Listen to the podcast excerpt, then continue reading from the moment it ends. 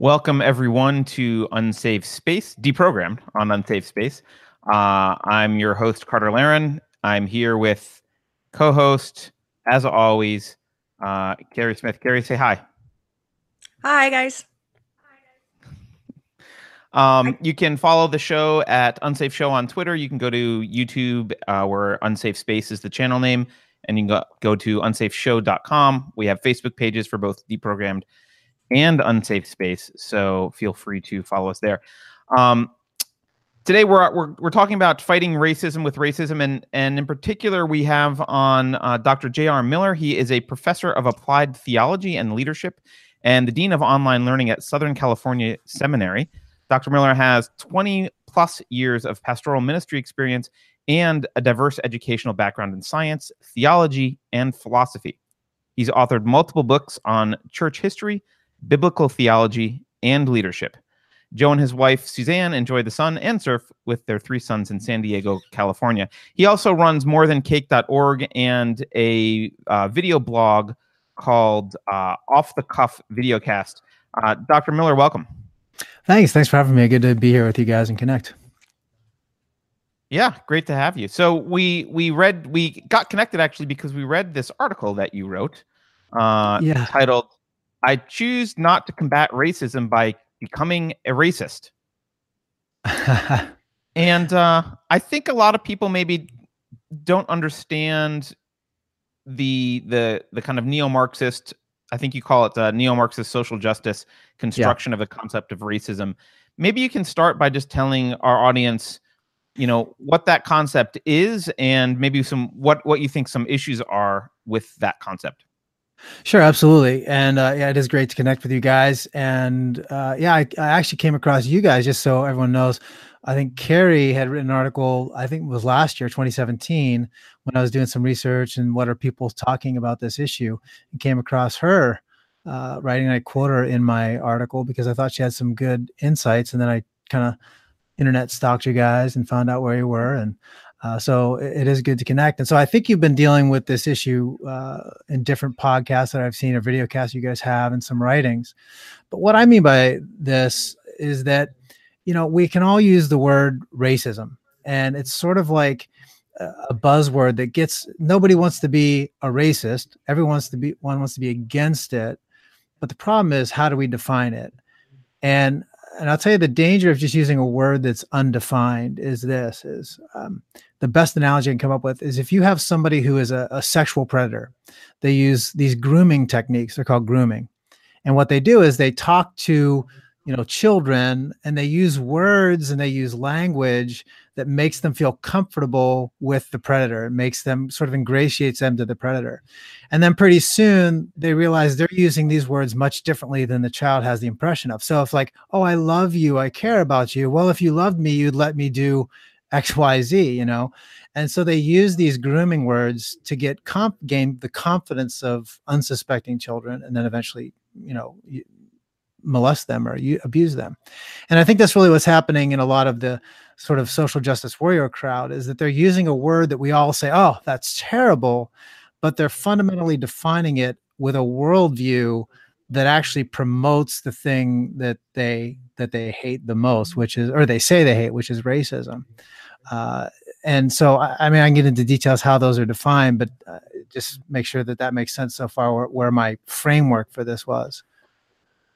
I, I think so. And frankly, uh, you reminded me that grooming is one of those words I hate because I hear yeah. like stories about grooming gangs and I'm like they're not grooming gangs they're rape gangs yeah but they they they use this word grooming and grooming sounds like to me when I hear the word grooming I think of like you know combing a dog or something which is a very well nice thing to do I, well, I think it. I think it is. A, you can you can certainly conceal the true meaning, and I think that is a danger of any kind of language we use. We can conceal our true intent in a language, and, and by using this sort of connotative meaning, what the feeling uh, evokes, a, uh, the, the word evokes a feeling in the hearer, and then, but we really mean the denotive meaning. We really mean something else by it, but we're relying on the fact that it will be misunderstood as a way to manipulate. And so in that sense, I think the word is is valid, but it can be bad. I mean, even the word, um, you know,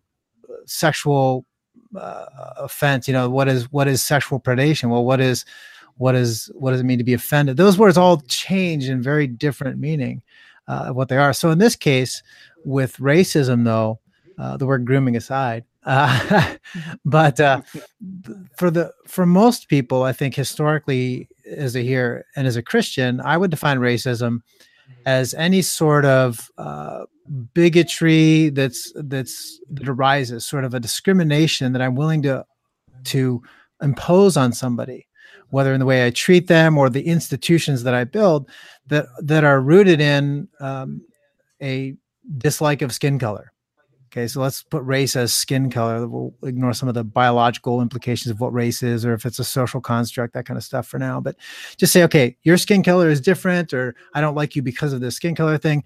That's what most people would realize. And they say, okay, everybody, anybody can be a racist in that sense. But for the social justice concept, because they adapt uh, a, a, new sort of Marxist, the what I call the neo-Marxist framework, they say, well, it's impossible for somebody who is non white to be racist mm-hmm. because racism is defined by power and my ability to control you.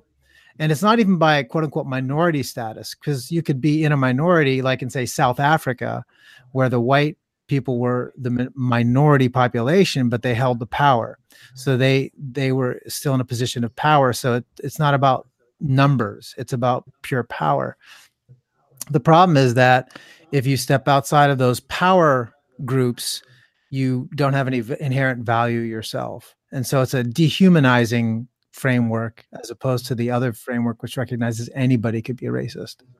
I, I wanted to add something here. You're you're absolutely right that that because I used to be in this belief system, you know, as we've talked about, and they it's been a concerted effort for them to redefine the terms racism and sexism uh, to include that they they say you know just to break down it's prejudice plus power. But even within their own definitions there's there are problems that are very obvious. And i wanted to know what you thought about these because they don't and, and you talk i think you talked about this a bit in your article. They define power uh, strictly on a, in a collective basis. Like they define yeah. it based on what groups you belong to not on your individual ability to inflict yes. power.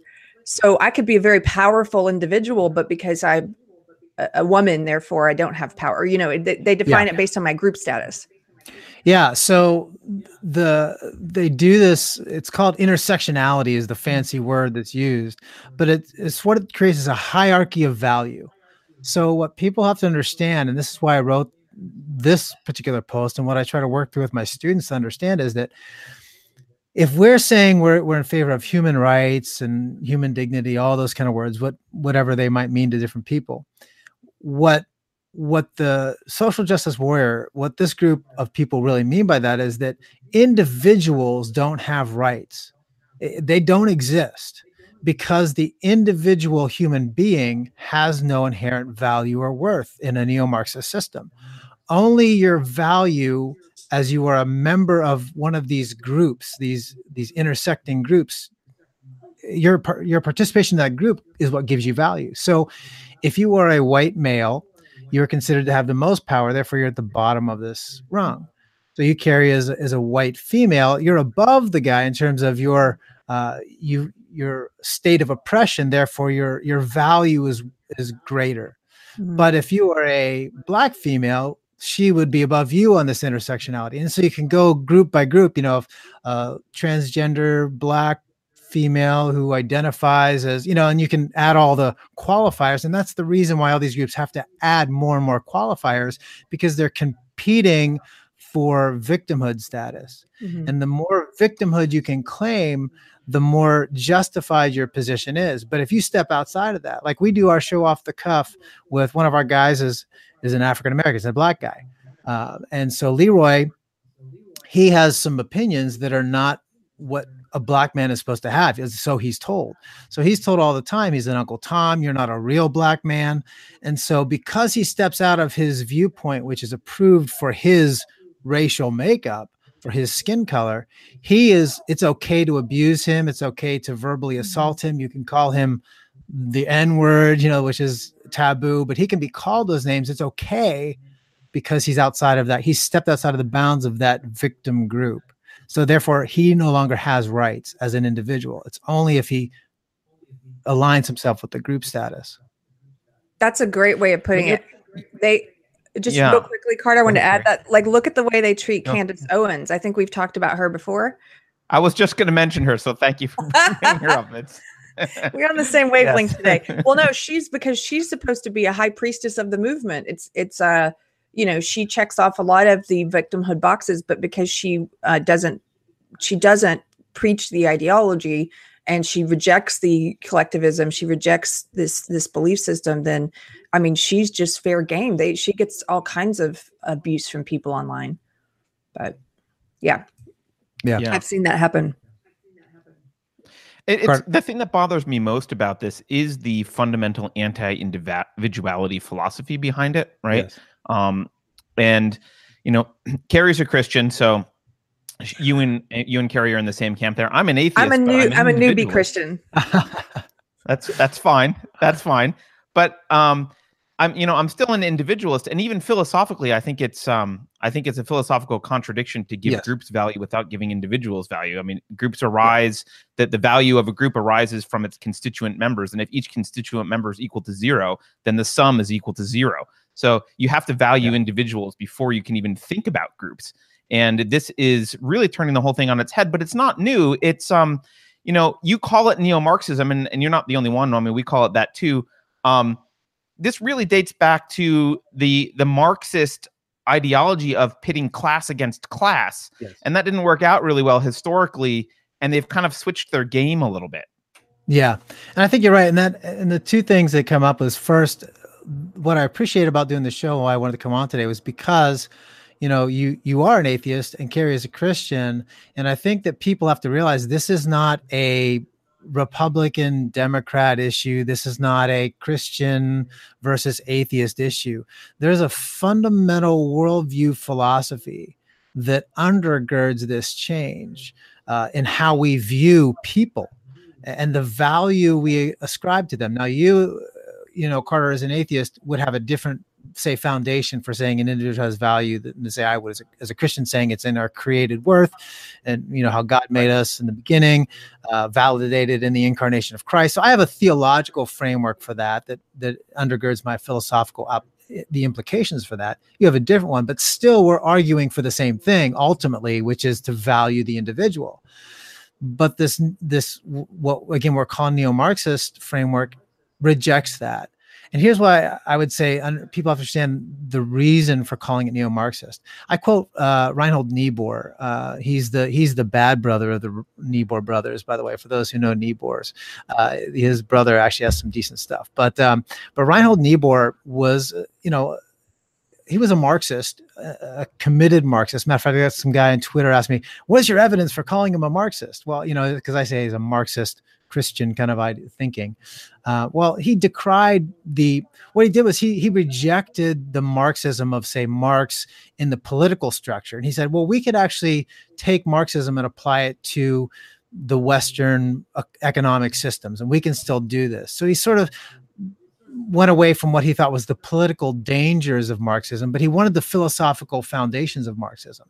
So it's while he still talked about middle class and privilege and, and lower class, you know, the oppressed, he did it by class structure. The neo-Marxism no longer does it by economic structures; they do it by race structures and gender structures. That's why I call them neo-Marxist because they still want the Marxist worldview. They just have a different way, and it's not just about money. So they're willing to use other categories. And what it does is ultimately, I was thinking about this yesterday, contemplating your show, and I, and I haven't even really fully thought this through, but uh, get your opinion on it. So, what they really do is they take a, a Marxist uh, axio in terms of metaphysics, they take a Marxist axiology, which is the moral foundation for something, and they say that framework is power versus non-power, power versus oppressed. But then they take a postmodern epistemology. It's like, how do we know truth? Epistemology means how we know mm. truth. Postmodern epist- epistemology said there is no such thing as truth. It's my feelings determine what truth is. So if you take that Marxist framework of power structure based on my feelings, what that does for the social justice warriors, they say was, you made me feel offended, therefore you're wrong. Well, how do you know your feelings are more valid than my feelings? Well, I'm in this eh, based on intersectionality. My group is the oppressed group. Therefore, my feelings determine truth as opposed to your feelings determining mm-hmm. truth. So they sort of mix and match those two systems, which is why it's neo Marxist in that sense, too, because they're integrating postmodern epistemology again with sort of this neo Marxist uh, you know metaphysics in terms of moral framework and that's the danger of it that we have to recognize again it's purely dehumanizing the individual has no value therefore for niebuhr it justified in his book moral man and immoral society it might be wrong for you as an individual to take a knife and stab me but for the society to do it in other words if there's groups of people that are oppressed they're justified in overcoming that oppression killing people if it equalizes power. Therefore, it's just to do that because it, the end goal is equality of power. Which is they're literally saying that the ends justify the means. Yes. Yeah. And and that construction of kind of this uh I would call kind of a, a corrupt epistemological system uh where it's based on feeling and the the Marxist class structure is a really good way to describe, I think, um, what they're up to. And if you look at Marxism historically, right, the the the, the predictions of Marx failed. The, the the power structures that he thought would fall apart and naturally lead way to capital or capitalism would fall apart and and yeah. give way to communism because there was this class struggle. That that didn't happen. There was a lot of uh, class mobility and general upward movement of everyone's uh, standard of living. And so I think you you ended up with a lot of Marxist philosophers in this conundrum where they they like the ideology, they like the philosophy, but they can no longer argue it uh, in the same form politically because they mm-hmm. would be mm-hmm. laughed off of stage. So they have to mutate it somehow, and they've changed it to kind of racial identity and maybe uh, privilege, I'll put in quotes, yeah. uh, and and they're really doing it. I think a a pretty good job of pitting us against each other based off of that structure. Yeah.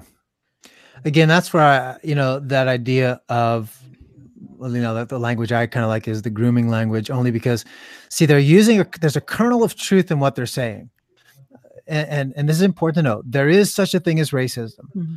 What I'm arguing, and I think what you guys agree is, there's it's not a denial of racism. Uh, so there's there there's truth to that it doesn't actually also deny the reality of differences of how society has treated white versus non-white, black and white. And I trace on my blog, I do a whole series. Um, the early Darwinian science, the social Darwinianism of the of the 1900s, was rampant with the idea of, you know, well, blacks are lower on the evolutionary scale at the lower end of humanity.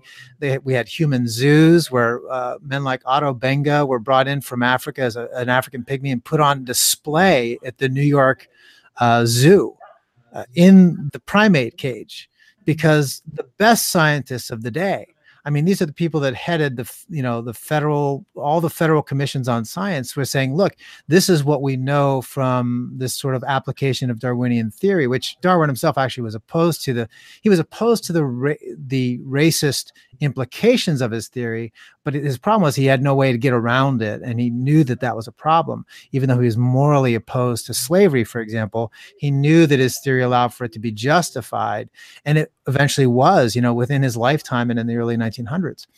And so you see that the society did structure things in a way that was oppressive to blacks. Mm-hmm. Uh, and so that did benefit whites. So that so what I'm arguing is not a denial that there has been oppression or denial that in some ways there are structures that exist that need to be corrected. But we can acknowledge those two things as true that racism exists and that there is oppression and that there is uh, there are ways that systems oppress people without us accepting these neo Marxist categories, which inherently dehumanize the very people we say we want to help. Mm-hmm. So that's the danger. We got to be careful not seeing the kernel of truth and being our hearts being sort of moved towards that, which they should be moved to want to change those things. But we don't have to buy into that system to make those changes. We can make those changes in a way that values individuals and and enhances what I would say is their inherent created worth. Uh, and so that that's an important uh, again distinction to that we have to make in in evaluating this whole pro this uh, this intersectionality and social justice warrior movement. Yeah, and as as you're saying, if we approach it from the social justice perspective, we're actually exacerbating the very problem that that we're yes. we're claiming to care about. So if we if you do care about racism, um, and you do want to eradicate racism as your end goal, uh, social justice is the opposite of the way to do that. It's not it's not going to work. Um, at, you know, also ignoring that it ever happened is is not going to work, and that also will perpetuate yes. racism. Yes. those aren't the only two options, right? Exactly. There's, there's there's another option, which is people like individuals and recognize there have been uh, oppressed people for various reasons throughout history, yes. and and th- that's wrong. Um, you know, one thing that that struck me, you had I didn't I didn't really know anything about Reinhold Niebuhr. Um, and so I, I saw your your quote from him, and one thing that really struck me about him was uh, I recently finished reading Antifa's handbook, Mm. and they're very blatant about their willingness to use violence. Um, yes. And for those who don't know, Antifa is is is, is pretty. The entire, uh, I'll say, philosophical foundation of Antifa is uh, is neo Marxism, and so, or originally, actually, it was Marxism. so, yeah, um, not just neo Marxism, but you know, that's their philosophical justification, and they are very open in this in their handbook about um, the that you know the moral uh, permission to kill yes. and to create violence and to do kind of you know there's a group in the bay area called by any means necessary and it's, it's one of the yeah. it's uh, it goes hand in hand with antifa and and they're willing, as Keri said before, the ends justify the means, killing people and using any means necessary to achieve whatever it is their view of uh, society should be. And, and again, their view is, is is in terms of classes and groups of people. It's totally fine to do that, and and yeah. there's no moral uh, there are no moral qualms about doing that. Well, and they they change as you know as you as you pointed out Carter once before, they define fascist. So they're technically their their name is supposed to mean anti-fascist, which I find kind of crazy because they behave in very fascist ways just like you said. Yeah. It's there's it's it's kind of analogous to SJWs say they're anti-racist or anti-sexist but they behave in sexist and racist ways. Um but so they they're supposedly anti-fascist but they um uh what's the point I was about to make? I'm losing. I bet you it was a great point, though. It was them, a great point. I, I, I had to go off on the tangent of how it's analogous. It's not Marxism. what did you say? Oh yeah, yeah, that was the point. So they define fascist as anyone who's not a Marxist, which is a really large category of people. Then that you're willing to be violent towards, or and to yeah. use any means necessary against anyone who's not a Marxist. Uh, yeah. And that's what I saw yeah. happening after the election with people on my quote unquote side on the left who were suddenly defining eh, fascist or Nazi or Nazi sympathizer as being anyone who voted for Trump. And I'm like, yeah. well, that's that's a large category of people that you're okay with. It's it's like you said, um, Joe, it's dehumanizing. Yeah.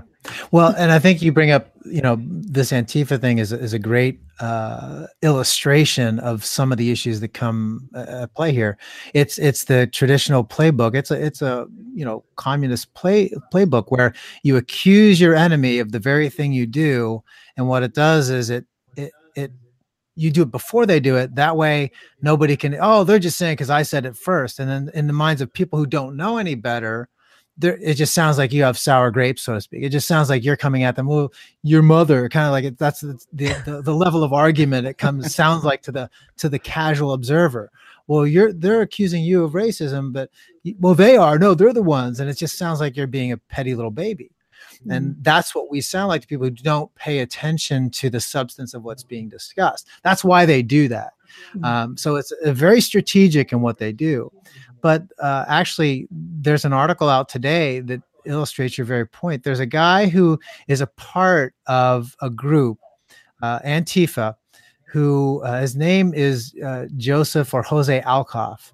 And I don't know if you heard about this. I think it just came out today. Uh, it was the Daily Caller article, right? Yeah, it was the Daily Caller article, which is interesting. And I read through this this morning, thinking about our talk today. I wondered if we'd get to this or not, but you know, I'm not sure how it went. But uh, he he goes by Jose Alcoff or Joseph Alcoff, and uh, his his uh, one of his secret names that he sort of went by for his more militant side was uh, Jose Martin, but he sort of identifies himself totally secretly on the internet and other places, like uh, basically Jefe, El Jefe, I guess, you know, the, the, the big boss kind of guy.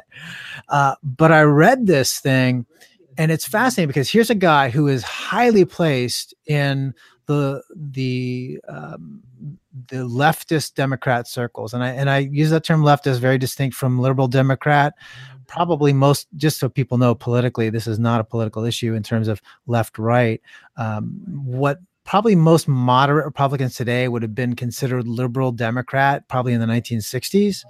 Um, and so these terms change in time, what they mean politically. So people can't judge it by that. So I'm using leftist as distinct from even liberal Democrat, what is a traditional liberal Democrat, even though they carry that big D name, you know, it doesn't mean what it used to mean. So these are leftists who are neo Marxists. And this guy's been on the stage with like, California people like Nancy Pelosi and uh, Maxine Waters. He's been on stages, and these people have tweeted out their support of this guy. Yet he is an Antifa guy who has tweeted out things like, "I want to." Trump would be a great uh, person to have for a public execution, you know, with a guillotine. Wow. I can't. Should be stabbed through with a pitchfork, pitchfork, pitchfork publicly you know, bringing back this sort of Marxist, you know, people with peach, pitchforks coming at the rich and the wealthy. He's called for the wealthy to be burned and killed publicly because they're wealthy. So this is what this guy argues for. This is his philosophical worldview, his neo-Marxist worldview. But he hides that it. That worked well in Cambodia, if I recall. Yeah, I think that was a great idea. Yeah, Mao would have been proud. Uh, yeah, this is not a white, black, Asian. Right? This is this is a philosoph- philosophical system that has been adopted by Asians, by blacks, by anybody who's adopted it, it leads to the willingness to kill other people because they are less than human. You know, and I'll give an example, a political example where this is bad on both sides. So it doesn't sound like I'm picking a politics side. Everyone was was I think rightfully angry at Trump. I have a post on my blog called Trump uh, uh, MS-13 gang members are not animals, and neither is Trump. So I make both people mad because I think Trump is wrong to refer to those people as animals. And I get there's a point in history where when you could say, oh, those people are animals, there was an understanding because there was a common cultural acceptance that people had inherent worth or value that you can say that and you were describing their character. We don't live in that world anymore. So I, I, I don't like that language in our current culture because I think it I think it is dehumanizing language. Whether people intend it that way or not, it is because that's the way that our cultural frames those words. So Trump is, I think, wrong to say that even these vile gang members who behead people and kill people to call them animals or dogs or whatever, that's not good language to use today because it doesn't it doesn't frame well. It dehumanizes these people. It justifies maybe, uh, you know, doing terrible things to them because it treats them. They're they are human beings who do terrible things. Is the way it should be said. But we don't need to dehumanize them. But what was justified is dehumanizing Trump for his dehumanization of these people. And you look at the language that was used against Trump. It treated him as less than human. And that also is a danger because whether you despise what he's done or not, whether you despise what MS 13 gang members do, what we need not do and we cannot afford to do is to buy into these neo Marxist categories that allow for dehumanization because that justifies the gulags of Russia, the, the concentration camps of Nazi Germany. It, the you know the the death camps of Pol Pot. All those things have been built on that same framework, and that is what concerns me. It's not Democrat Republican. It's not you know liberal conservative. It's this. It's this progressive neo-Marxist social justice warrior philosophy that has been tried in history and always proven to result in the death and dehumanization of human beings, and that's what concerns me. Mm-hmm. Do you think our our conversation has has devolved to the point where I mean, when we talk about individualism, right? This this is we're built on the foundations of the Enlightenment, and this is where you know you have yeah. you have thinkers like John Locke, um, really um, pushing this idea of individualism and helping change how we think about each other. And it seems to me that we've kind of devolved to the point where we're not really having intelligent conversation. You know, if I I'm not a Republican yeah. or Democrat either, so I can kind of look on on both sides and see there's not really a conversation happening, right? There's the, yeah. you know, uh, the uh, these guys are animals, and then Orange Man bad, and that's the that's the extent of the dialogue, and it's yeah. just screaming back and forth. Um, have we have we just gone to? Is it should we give up and go home? Is is is, is there no? Yeah. we lost our ability to have rational discourse. Well, I think your observation is right, and I, I can, you know, I'll give a, a, brief summary of why, and people something for people to search if they want to do some research. So, if you could look, look like guys like Locke or Hobbes that are really fundamental to the American sort of system of justice and and the way we are, they all bought into some version of natural law theory. You know, so natural law theory was rooted in the belief that somewhere along the way that there was a creator of some kind it's not necessarily the Christian God or the Christian creator, but it was some sort of Judeo Christian, loosely deist God creator being that, that even if it was nature itself that granted it, there was some sort of natural law idea that humanity had certain rights. Therefore, in the Constitution, when it says, you know, we are given by our creator certain inalienable rights.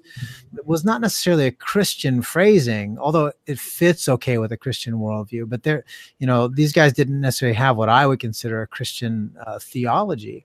And that's okay. What they were essentially saying is that there is something that we cannot, the government does not have the right to take away because it comes from our observations of nature. And it's you're right, it's the Enlightenment worldview of we can reason our ways into uh, understanding the world around us. And reason tells us that nature must have these inherent values ascribed to humanity, and therefore we can build our systems. And any system that violates that natural law is is bad. Any law that invalid violates that natural law is is corrupt, and therefore you can't accept. You can you can fight rightfully against the law that violates nature the way nature made us. But this neo-Marxist system denies natural law. So that's a, that's where the split comes historically. So this neo-Marxist framework says there is no such thing as natural law. We are purely result of uh, of the evolutionary random process, uh, and and so there's no there's no foundation for ascribing from nature any moral uh, value to anything. It's just all random. It's all culture. Everything's culturally conditioned or culturally determined. So for the neo Marxist framework, that's right. What you say there is is good because conversation isn't necessary in that. All that matters is your category. Categories replace conversation. Mm-hmm. That's mm-hmm. the danger. So it doesn't matter what you have to say. What only what matters is what category are you in and if you're in that category, and as long as you don't violate what you're supposed to say in that category, then all is well. Mm-hmm. But if you go outside and say something outside that, that violates that categorization, the grouping that you've been placed in, then you are persona non grata, you have no value, you can be vilified, and you could be killed according to some Antifa people and some social justice warrior, you could, uh, according to Niebuhr, it's okay because you are no longer advancing the categorization of of what is determined as valuable, the of categorization of human beings. I um and, that you know, that's absolutely ahead, right. I just wanted to jump in quickly about my experience in the in the ideology. Um, when you say categories replace conversation that's exactly what they're doing. They don't want a dialogue. They view the belief system as you know i've talked about it a lot as being it functions a lot like a, a religion in some ways. Um, and so it, they don't believe that if you disagree with them you're simply wrong. They believe that you're evil and mm-hmm. and that it's not worth speaking with you. And then and then also they have because you said you know intersectionality they have this uh, hierarchy this grouping of who's more valuable and who's not and the more uh, you know victim status you can check off the more valuable your opinion and the more you're allowed to speak the more like a priest you are within the ideology um, mm-hmm. and so they actually say you know one, one of the ways they avoid dialogue is by saying well, our power imbalance is such that it's not even fair for me to have a conversation with you Yeah. because you're so much more powerful than me because of all of your oppressor groups that you check off. Um, But but even the words, like I was working on, I've been working on this what I call the SJW lexicon, uh, just like a dictionary of terms and phrases they use, and it's astounding at how many phrases they have that are meant to stifle conversation. Like they use words, they use words as a tool to stop Mhm. dialogue. Um, and so almost all of what I call like their magic phrases, their magic phrases are meant to shut you up. It's not meant to find out. It's not meant to explain anything to you. It's not meant to explain their point of view. It's not meant to try and understand your point of view better. It's literally meant to tell you to shut up. so You know, and even Keri, there's um, I, I've heard this before, and I just did a quick Google search for this actually. Um, they view so so traditionally, I view logic and reason as because they're tied to reality. They're they're a way for us to have a dialogue and kind of reach agreement and understanding together, and, kind of you could say, oh, actually, um, this follows from that, and this is tied to this observation and reality, and I can change my mind based on kind of being committed to using reason and logic in, in conversation and they're even un, they're even attacking the use of logic generally Mhm. as a, as white and there's a book i just i just googled and i found this book right away um, there's a book called white logic white methods colon racism and methodology right so there's this whole concept that even having rational dialogue is racist Mhm. and sexist. Don't forget sexist. sorry yes and course. I didn't homophobic if you want to put them leave all out your oppression keri Yeah, you know, there's there's great illustrations of what you guys are bringing up. I mean, Keri, what you talked about ending dialogue. I know uh, Portland had one of their colleges last year. They have a group um, that says it's for you know non-whites only, and that's really the name of the group. I mean, it's they're pretty clear. If you're not white, you're white people are not welcome. And they say even if they say that even to ask a person, like if I were talking with somebody who is uh, Hispanic or from Mexico, and I say, tell me what it's like to be in your experience of XYZ. They say that even asking that question is racist. Mhm. So to, to even attempt to have a dialogue with them, they have defined as racism. Mhm. So they say, well, tell me how it is for the experience of you as a woman. Well, that's sexist for them because to ask the question is itself racist. And that's exactly what you're, and this is stuff enshrined in college groups. So you're not, I think people listening that aren't familiar think, oh, you know, Keri's making that up. That nobody does that. Nobody believes that. It's true. And that goes to what you say, Carter, with with the idea of of language. Well, it goes even more so. It's it's language and grammar itself. So you have mathematics that have been determined as racist and sexist and homophobe.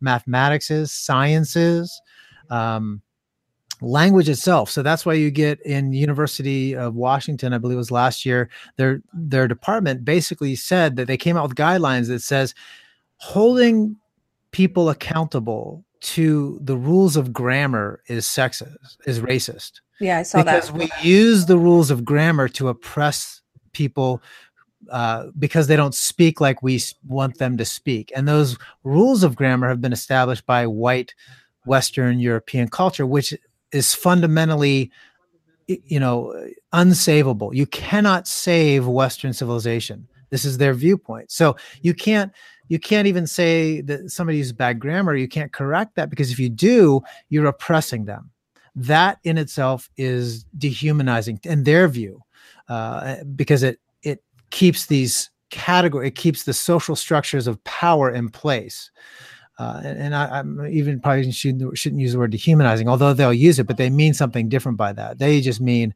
you've you've put you've kept your oppressive power levels there. You're just using it to control them and oppress them. So that's a pretty dangerous thing when you can't use rules of logic, like the law of non-contradiction. It doesn't matter if you are a Buddhist or a Hindu. Ravi Zacharias, I don't know if you've ever heard of him, Carter, but he's a Christian apologist who's, I mean, traveled the world for years.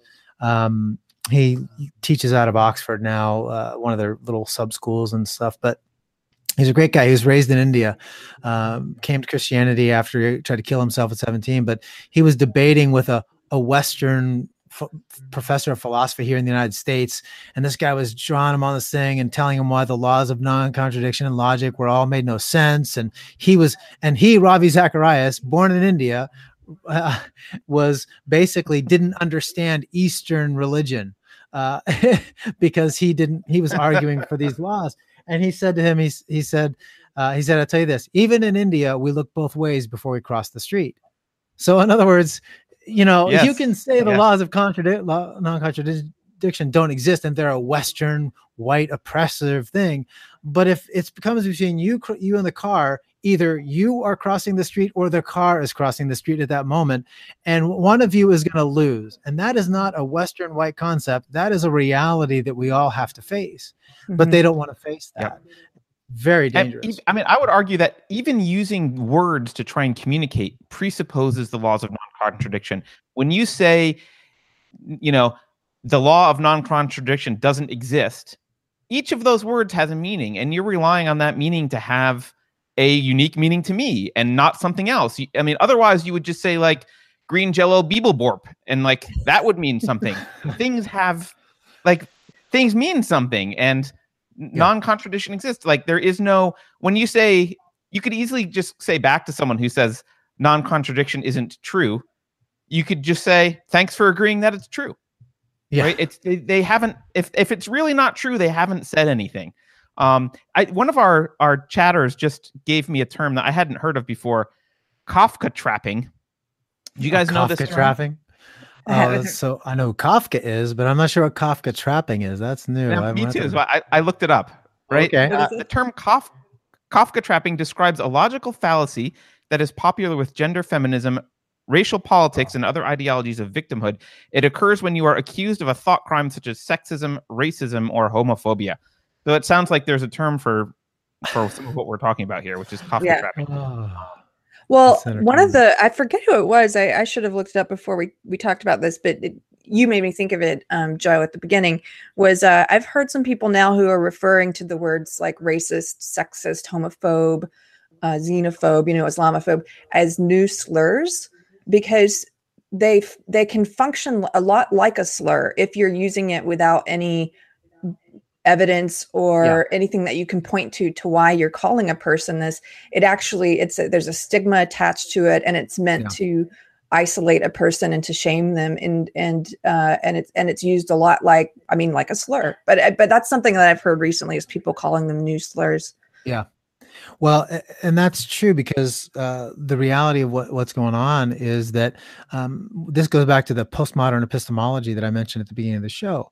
So, postmodernism really began as uh, a language. Uh, is is deconstruction of human language. It began as a movement of linguistics that said language itself has no inherent meaning. So the words don't have meaning they only have meaning because we ascribe meaning to them.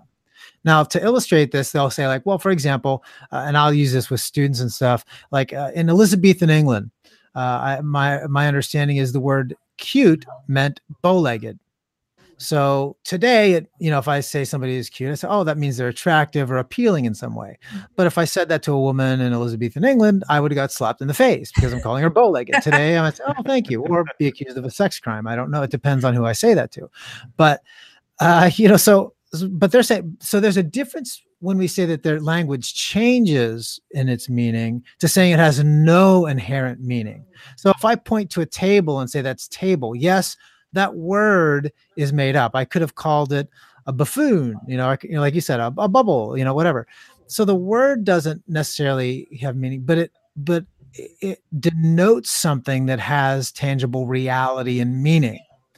So, but what they say is there is no meaning that, that there is no inherent meaning. So for postmodernism, you get down this rabbit trail of there is no reality outside of my giving my perceived reality. And there's philosophers that we could go into that actually argue this sort of thing.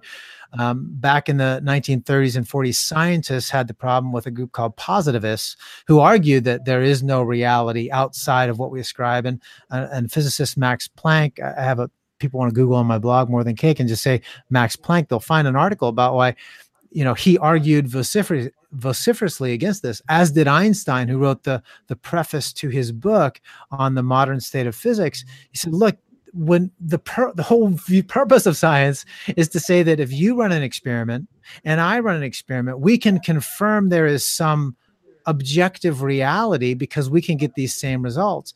If you mm-hmm. buy into postmodern reality that denies language has meaning, that denies that there's some sort of objective reality, we have no way to confirm anything is true outside of our experience because personal experience is the final arbiter of that. And so that's why th- we end up with this marriage of Mar- neo-Marxist kind of metaphysics of what there are categories that are true by based on power versus the epistemology of postmodernism, which says my feelings based on my intersectional reality determine the truth. But mm-hmm. outside of that, the word has no meaning. So you can say anything you want to me, and what you meant by it is irrelevant as long as I'm offended by it. Yeah. So here's an example. We can take the song "The Baby It's Cold Outside," the song that's like right now. You know the. We're gonna do a whole talk about oh, good. Well, this will be by doing our homework. I won't us. mess it up too much for you guys, but but like, no, no, please, it's good. Yeah. So here's the thing, in in the culture in which that song was, the day in which that thing, when she's saying, "What's in this drink?" and "What are you doing to me?" there is a cultural facade that must be made. Really, what's happening is a it's it's a it's a it's a sexually flirtatious song on both sides. She is not being she's not being date raped, drugged with, with the drink. That's not what she's saying when she says, What's in this drink? She's giving what we would call today plausible deniability. Deniability, yeah. Yeah. She's saying, "Oh my, I was, oh, I think I have a case of the vapors, you know, or whatever. You know, it's, it's she's having a, oh, I just didn't know what overcame me. She's having a reason to, to the next day be able to say, oh, I just didn't even know what I was getting into. And culturally, it was a nod, nod, wink, wink okay, she's okay because she, you know, it was just the way it happened. But we don't have to we don't have to look down on her because of the the circumstances surrounding it. But everybody knew what was really going on. It was she was just as much complicit in this. But we're saying, well, that meaning then doesn't matter because we're reinterpreting it. He slipped her a Mickey that was this sort of date rape drug, and that's what's really happening, and it's sexual assault. That's reinterpreting in, in history. We call it presentism. We're reinterpreting the past through the way we see the present reality and then that then defines the reality of what that song meant there's a difference that we can't do that but that's what postmodernism allows us to do so i, ha- I have another like, example. you're, you're dropping for nihilism's sake right? It seems like the goal is just nihilism and if you can drop context to destroy something you will. Yeah, it's total deconstruction of everything. So you have to deconstruct any existing system because they're all corrupt for a new system. That equalizes power. But even as Niebuhr acknowledged, and, and those before him, uh, such as Marx, that's why you need a perpetual state of revolution. Because when the new group gains power, they will inherently do to the other group what has been done to them. Therefore, you need a new revolution. So when you talk about uh, you know communist revolution they're talking about a perpetual status. It's okay to have a dictator for a season. Eventually the dictator no, will no longer be needed. Then you can all live at peace. But eventually the corruption will happen again and then you have to go through the cycle it's a cyclical process of power control corruption revolution and maybe tiny maybe a sliver of peace mm-hmm. somewhere in the middle of there. Uh, it's, it's, a malevolent view of the universe i think in a pretty yeah, very much so. way. Keri, you were going to say something. What, what well, were you? Were you uh, well, I absolutely agree about that song. It's she's looking for a reason to stay in a time when you would look frowned upon if you stay, you know. But um, I uh, uh, just a just a real life example of this thing you're talking about, where experience is is all that people point to. Experience is all that's true, and your experience um, uh, is weighted based on which of these groups you belong to. Uh, this happens to me in in discussions with SJWs all the time online. And so if you've ever seen this happen, I, sometimes I like to show people who maybe aren't in this world as much like this is what they're doing. But if you're having a conversation with someone, this happened to me a couple weeks ago, disagreeing about something. And I think this woman was saying that because Trump was elected, that uh, people's lives were, their very lives were in danger. I, just one of those very hyperbolic things. And um, and I and I was disagreeing with her, and she her response was, "You're denying my experience as a queer black woman." I'm like, "No, I'm not denying your experience. I'm disagreeing with your I'm denying opinion. your conclusion.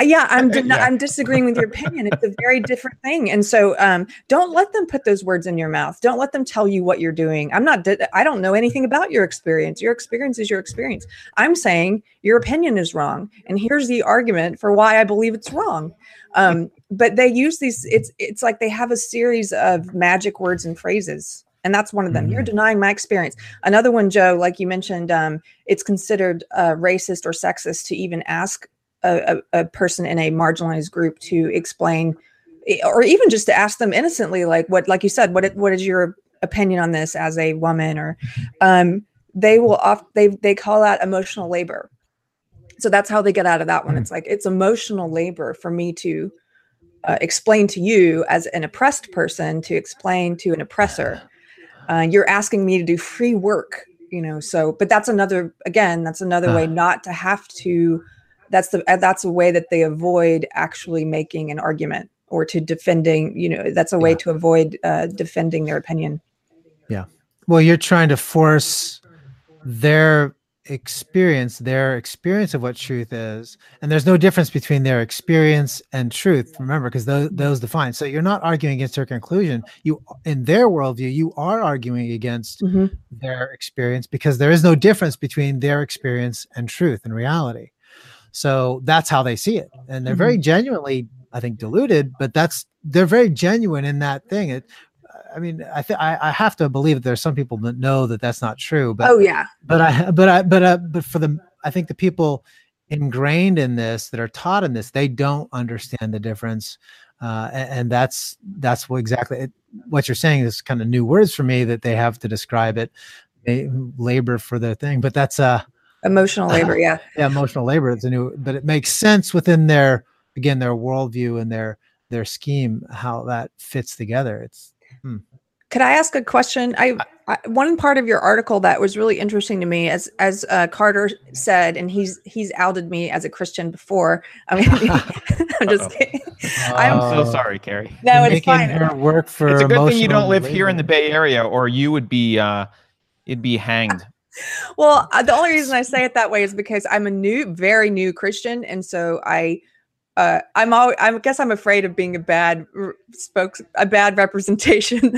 so I'm always Well, very careful to be like, some hey, way we all are some Yes, so, that's so- okay you know So anyway, my my uh, my question about your article was I thought it was very interesting. I said to Carter after I read it that it, you're essentially it seemed to me that you're you were arguing that um, Christ is an antidote to both racism and to an antidote to SJW uh, belief system. Would you say that that's your view, or I think we lost your audio. Yeah, your audio disappeared. Uh oh, some- Joe, we can't hear lost- you. We lost him. Can you hear me now Yep. Yeah. I switched off my yeti for some reason something is conflicting with the uh google with the chrome and it's pulling off my yeti mic so I think Right- Google's right- just listening to the conversation. and- yeah. it's probably not far from truth. Um so hopefully it's uh, i'm sure it's not as a good uh good uh audio but at least you can hear me so that's better. No, but it works. so um so here's the thing uh in answer to that question um about jesus and again with respect to carter i know that we would have different frameworks for this and i'm on your show so i i don't want to be disrespectful of your your, your views on this I Um, don't care. That I mean, it's called okay. unsafe space. Talk about whatever Yeah. you want. I'm not going to get into it. That's good. but um but so yeah i do believe and from from my perspective i think i think the nature of who we are in christ as god god who created us is the only true worldview solution to this because it's it's the only it's uh, the only consistent uh, metaphysical epistemological uh, kind of worldview that, that answers all of these questions equally in my view so for example if if we are inherent I, I i like to i prefer the term of human sacredness over human dignity because human dignity is what's like the un resolution on human dignity but they they they when they gave that statement um, on what is the, the the sort of the consensus on human rights what they said was these are sort of the rights that we can all agree upon. So it's only by cultural consensus that we say that people have these certain rights. It does not make any attempt at a, a metaphysical grounding for why people have those rights. And it allows for the idea that those rights can change with culture. So it's not true. In some cultures, it is okay to rape. In some cultures, it is, and for the social justice world, it is okay to kill. In social justice, it is okay to do those things. And from there, if they then have the dominant cultural def, you know, definition of those things, then their definition of rights is no longer based on individuality; it's based on intersectionality, right? So that becomes the danger of saying we have no sort of ontological metaphysical grounding for human sacredness. So what we have in the person of Jesus Christ is that if God created us with inherent worth, inherent sacredness, that I can't, even if I am in a moral MS-13 gang member, like I said earlier, even if I, you know, am a, a Trumpian type person who, uh, you know, savages people and has language that dehumanizes, regardless, I still don't lose my human sacredness even though I'm attacking somebody else's. I still have, I, as the person being attacked, still must treat that other person with an inherent worth.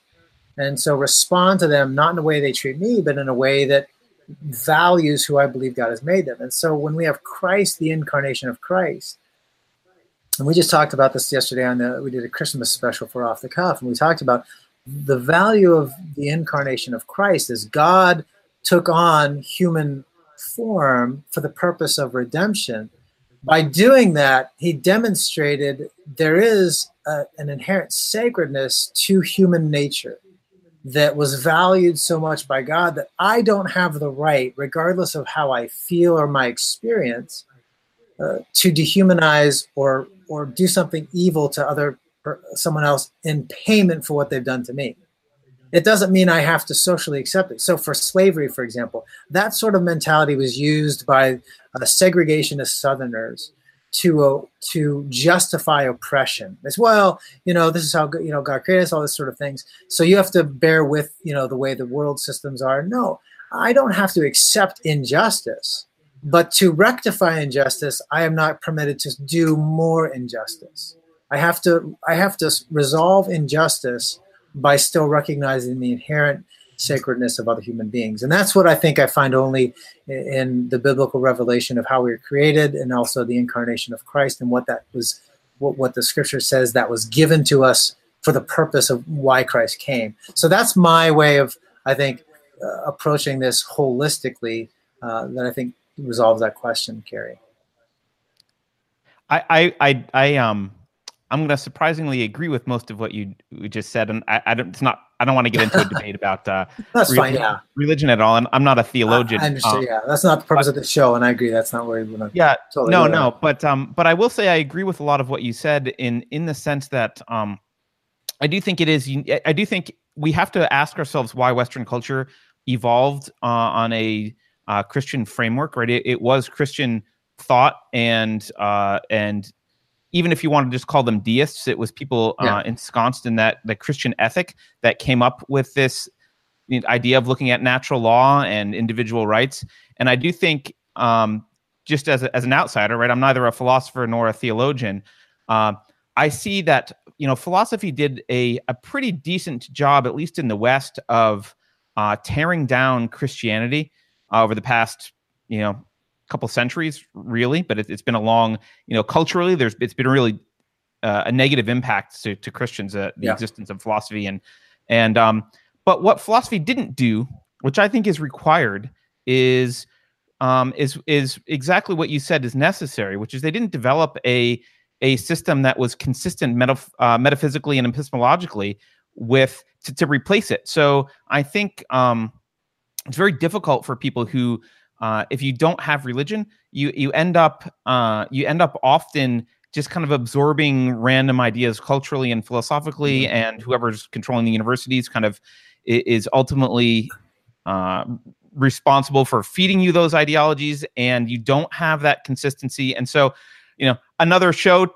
perhaps we could yeah. we could debate whether or not yeah. that uh, that consistency is is necessarily from Christianity, but I do agree that that that philosophic consistency and that foundation is Mm-hmm. necessary. And I think it's lacking in every mainstream ideology or every mainstream philosophy other than than Christianity. Um, and I think it's a lot of work to acquire that on your own if uh, if you're not a Christian. So. Uh, so we'll Yeah. we'll agree on that. I, I don't want to end on a sad note, but I want to ask you about something because uh, I'm the I'm the father of a nine year old daughter, and I read something in your article that broke my heart. Oh, Um, I know what you're talking about I- now. Yeah, I uh, I'm gonna try not to tear up. Uh, I'm with you you. tell I- us about McKenzie Nichole Adams? I had no idea about this, and it just it broke my heart. And I again, I don't want to end on a bad note, but I don't want to not talk about it because it's really Yeah, that. So I actually inserted that little story as an illustration after I published the original article because I had read it, and I think um, people reading what I wrote in in my article on you know choosing to combat racism racism by not becoming one and the neo-marxist framework and all these social justice warrior people people think that there's a I, I- you know i'm distorting or deforming what these people are, are really saying and I think you guys probably get that same thing too. No one really says that. You guys are just, you know, you're creating straw man arguments and such. But I Right. found here's a story that, I mean, I w- I'm with you too, Carter. I, I read this story and it was one that really devastated me emotionally. I, I mean, it was hard for me to even repost what this story is with this young girl, just because of the emotional uh, anguish it creates. But I think people need to understand this is why I speak against this neo Marxist social justice warrior framework. It's not because I dislike those people. It's not a, as we've said, a Christian versus non Christian, you know, atheist kind of thing. It's not a Republican Democrat. This is a philosophy that dehumanizes and destroys based on categories of intersectionality. This is essentially this girl's story is that uh, this young girl in the UK, uh, she was nine years. She was nine years old. Was it nine years old or ninth grade? I, yeah. She was nine. yeah, she was nine. Yeah, her name is McKenzie Nichole Adams, and ba- and so what happened was she was in a school, and she's a black uh, uh, young girl, uh, you know, and so she's black, and she made a friend with another nine-year-old boy who was white, and her other black friends, who are being raised in this system of philosophy, this neo Marxist system of worldview, the way of viewing the world, told her basically that she, they bullied her and they were attacking her and they told her quote that they should you should kill yourself you think you're white because you ride with that white boy you ugly black n word i'm assuming just die It was it was actually a female dog word, but oh, okay. I didn't know because I didn't even see it. It was all blanked out. They didn't give any letters in the story I wrote. But uh, you know, I've heard that my my friend Leroy gets those other things because he doesn't have those views. But this nine year old little, little girl, because she dared to have friends with somebody of a different skin color, was told that she wasn't a real black girl, that she was trying to be white, as if whiteness, and this is why I reject in the article terms like whiteness or all those sort of white power things, because you cannot use those words without adopting this framework. And they bullied this girl into hanging herself. I, I mean, I can't I can't even imagine a nine year old girl Yeah. hanging herself at all and and being that bullied. And I mean, the stuff they said, kill yourself, just die, blah blah. Yeah. It's um, it's really heartbreaking, and it and like you said, it's an illustration that uh, this ideology has consequences, and I think you know her story is is a great example of just uh, you know you she's innocent, right? You can't you can't att- attr- you can't attribute any anything ill to a nine year old girl um, befriending someone, and uh, and you know, and it's not just that. You know, I think other people be like, "Oh, that's just bullying," but it's a kind of bullying that you know most bullying is frowned upon, but this is a kind of bullying that is not condemned by social That- justice. In fact, That's that's the other tragedy in this. Not just that her life uh, was so de- devalued that she had so little value for herself that she took her own life, Mhm. but Yeah. the sorrow in this is also that the culture itself that accepts this neo-Marxist framework of racism and defines it so poorly. This is justice because you've eliminated a human being who dared to challenge this intersectionality framework. She, they were happy. Those children were happy to have her take her own life because she was compromised. She no longer had value because she she went outside these groups that are and her value was only in the group.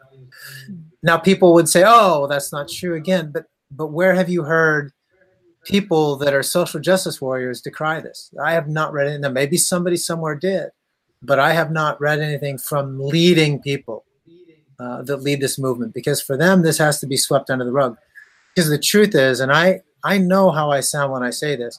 The truth is, there there are way the leaders in this group are not grieved by this story. No. They are not sad. No, I and, and Keri and I actually disagree with this are. sometimes about publicly they'd say they they're were not well meaning. They're they're they're they're doing this intentionally. I yeah. think that they're well, yeah. Carter and I disagree on this to some extent because, in my experience in the movement, there's two, I would say, roughly two types of people. The ones who are leading the movement, as you said, the leaders are not agreed by this. Absolutely agree. The leaders, the people at the forefront, the the um, people who make money off of the belief system, who I call professional SJWs. Um, most of those people and just anecdotal experience people have they're, they're they don't have good intent. And i don't believe that I, I believe they know what this is but they are the thing they value most is power. And so yeah. um and and and this ideology is is a um a means to an end of attaining more power for themselves. But then there are also people and this is where card and i disagree is i do believe there are um and this makes me very sad is that there i think there are a lot of people in the movement who are out there being used as uh, puppets who are being used as as uh, spokespeople for it who are spreading the good word you know of sjwism and those a lot of those people are well intentioned i do believe um, some of them are well intentioned and they've just been they've uh, they've been it's it's almost like um, uh, these words that you're talking about like grooming they've been groomed they've mm-hmm. been told that this very racist very sexist very hateful and very evil i believe it's a very evil ideology they've been told that it's the opposite of all those things and yeah. so, in order to be anti racist or to be anti sexist or to be um, uh, someone who's against hatred, that they need to go out and preach this thing, and, and uh, yeah. which is it's incomprehensible to me. That it makes me very sad because I know I know well intentioned people who. Are still wrapped up in it and who or who b- believe maybe certain tenets of it. Maybe I wouldn't say or the whole you know in the whole back, but they believe certain parts of it. Who who use these words, these phrases that. um I think are are are I don't know. I think it's a dangerous thing to start speaking in some of some of their language. So, uh, uh, Carter, Just to clarify, I don't think we disagree on that, Keri. I think you got. I, I think you convinced me about the the two different categories of people in the, in the movement. So, oh, good. Well, then I've gained new respect for you, Carter. You agree with Keri? uh, nice. So, so she is above you in the categories of you know. So oh, yeah. you have to. You're in line. So I, let me just yeah, say, I, I, know how you want to close. Do you have Joe? Because we've got a we've got a question from a um, a chat person, but I don't want to. I don't want to keep going. I, I can go for a few more minutes, and I and I, I, do have a positive way of closing on this because I don't want to end on a negative note either. But I'll take a question. Yeah, first. I'd, I'd like to close positive, but but if if you don't mind, someone asked no. um, to you, uh, do you have any opinion on Jordan Peterson's views of religion? Yeah, so Jordan Peterson is an interesting guy. Um, I think he is he's an. For those that don't know, he's an atheist uh, professor of psychology coming out of uh, Canada, and he has spoke out. He's spoken out uh, quite forcefully on against this sort of thing we're talking about today: the social justice warrior, the categorization of, of human beings by group, all these sort of things. And he refuses to sort of kowtow to this what he uh, believes is a dangerous thing. Um, I think I've, I've, I've seen him talk on those issues, and I think he, in the field of psychology, he has a lot of brilliant insight, and I'm I've learned some good things from his perspective on that. Um, when he gets into the area, uh, other areas of philosophy uh, and religion, I think he's out of his field a little bit, uh, which is okay. I mean, you know, there's there's always good conversation to be had when we venture out of our field of expertise. So I don't I don't begrudge him on that. I'm not saying he shouldn't speak out in those areas, but I think his view, view of religion um, is a bit utilitarian, uh, and I would disagree with that utilitarian nature of religion. Although, if we categorize broadly the idea of atheism could be a religion or social justice, neo-Marxism could be a religion. If you talk about it broadly like that, uh, you know, I can see where he's coming. If by religion you mean Christianity specifically, I think there's reasons that I wouldn't. Uh, I, I, would deal with Christians' the, the idea of Christian uh, theology worldview distinct from how I would define some religious, broadly speaking, worldviews. So I would make a distinction between those that I think is is valid, but that, that's a whole other show. But broadly, I like Peterson. I think he has a lot of good things to say.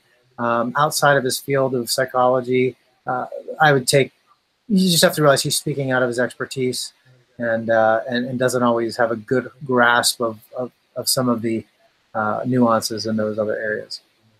I would say he's a good gateway drug, though, to Christianity, because you know, be, yeah, yeah, you get hooked on Peterson. Yeah, next thing you know, you're searching out Ravi Zacharias and uh, yeah, and looking for Tim Keller videos. yeah. yeah, I, I, was just gonna say he um I, first of all I don't he doesn't describe himself as an atheist. He explicitly says he's not an atheist and he doesn't yeah, think anyone right. is an atheist. Yeah, um, you're right. I've, but, I've listened uh, to his discussions of that. I still not sure if that's uh, how to process his distinction. But anyway, yeah, yeah, I, I completely disagree with his whole concept and argument about it about the distinction between atheism and and and Christianity. So I, I I think he's out of his element there. But I I will say in his is his defense um, both Jordan Peterson and um, Stefan Molyneux have influenced me by making me more sympathetic to Christianity. Um, yeah, kind of as as Keri was saying, because I'm an atheist. Stefan's a, an, an, atheist. Jordan, no matter what he calls himself, certainly isn't uh, the, the your is typical a, is a non-theist. Become a non-theist, I guess, man. sure, sure. Um, but they have both given me uh, more um, appreciation for for Christianity and some of the things yeah. that's contributed to society. So he's he's got that going for him. If you're a Christian, yeah. he's probably bringing people over, as Keri said. Yeah, and I think that's a good transition to uh, at least a final thought. If there's no other questions specifically, that uh, ending sort of tie a little bow on a few, few things. Earlier in the show, we never got to the question you asked me about, like, should we all pack it up and go home, and are we should what's what's the what's the end game here? Are we fighting a losing battle type thing? And I think that ties in a little bit with uh, the clear concession you made to Keri about how she bullied you into accepting there are people with good intentions. Um, you know, I'm glad. Uh, but uh, if you tie those two things together, I think that's our inroad saying there is a positive direction we can go with this. And there's a purpose for doing a show like you guys have for what we're attempting to do and off the cuff. Um, and uh, for anybody else out there who wants to do these kind of things, we all have our sphere of influence. And there's people that I think may be confused or believe certain things, and, and they are willing. I have very, I have quite a few uh, Christian friends that I've known for 20 years that are buying into some of these things. And it's and it's funny because it's almost like they don't want to hear anything from me because they've accepted these the way of categorizing. So they're almost closed the conversation even though we have long-standing relationships. But i don't want to give up on them. And i and i have lost lots of friends on facebook. Uh, younger christians who have uh, in their christian worldview have accepted this neo-marxist framework and then reinterpreted their christianity as Niebuhr did in light of you know giving primacy to this neo-Marxist metaphysic and almost postmodern you know uh, epistemology, uh, and they've just defriended me because I don't I don't accept the categories and I don't accept this.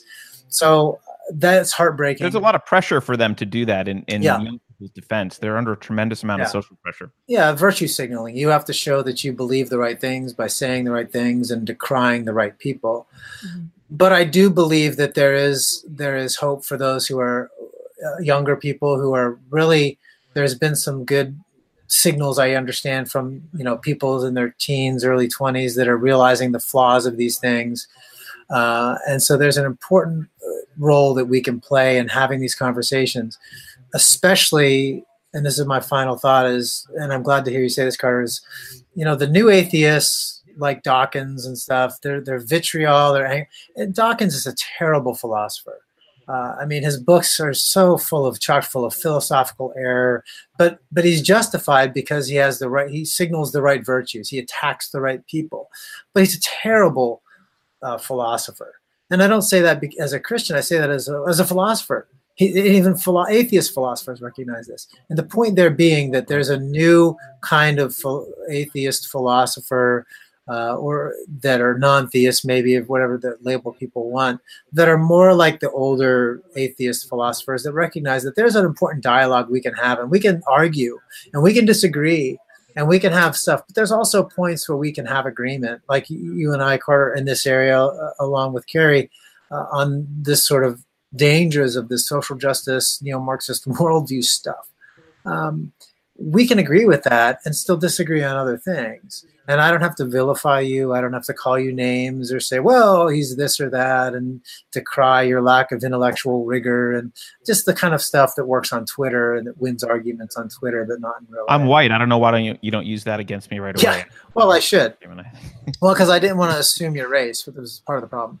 Ah, I, fair. I do identify as a large empty room. So yeah, so exactly. So I think there's a lot of positive hope here um, I think especially as the conversation as you guys continue on your show, um, which I think is good because it shows that it's not republic. We have to get rid of the the false dichotomies, you know, atheist versus Christian, Republican versus Democrat.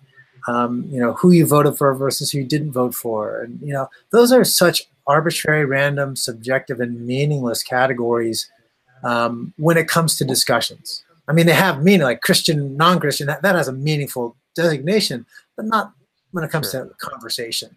And not know, when it comes to saving Western civilization and and having an, an, environment where we can we have freedom and and respect for individuals and can yeah. have these conversations. Yeah. What we both want. Yeah, I can still value as a human being, and I have my framework for it, and I have to do that regardless of your our disagreements on stuff. And man, that's what we have to start fighting for. And I think we can win in that. I think we can win in that arena.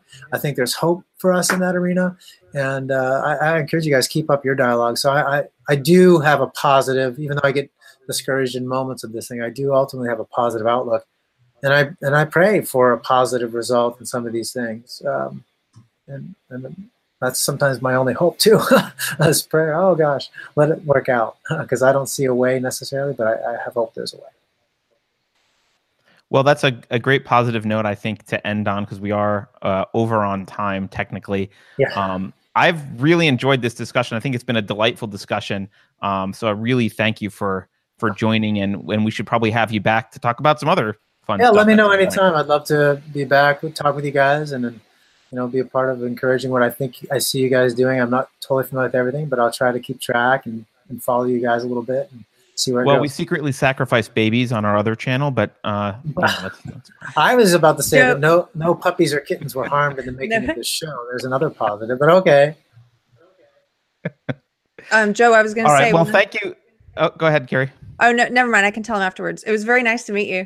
It's nice to meet you as well both of you it was a pleasure to meet you it was a pleasure to talk to you and it was a pleasure to have you uh, on the show so uh, thanks again and um Thanks everyone else for watching. Uh, Keri and I do deprogrammed every Thursday at 11 a.m. live on YouTube, so you can find us. Uh, our channel name is Unsafe Space, and we have a deprogrammed Facebook page and Unsafe Space Facebook page. Uh, you can follow us on Twitter at Unsafe Show and go to unsafeshow.com.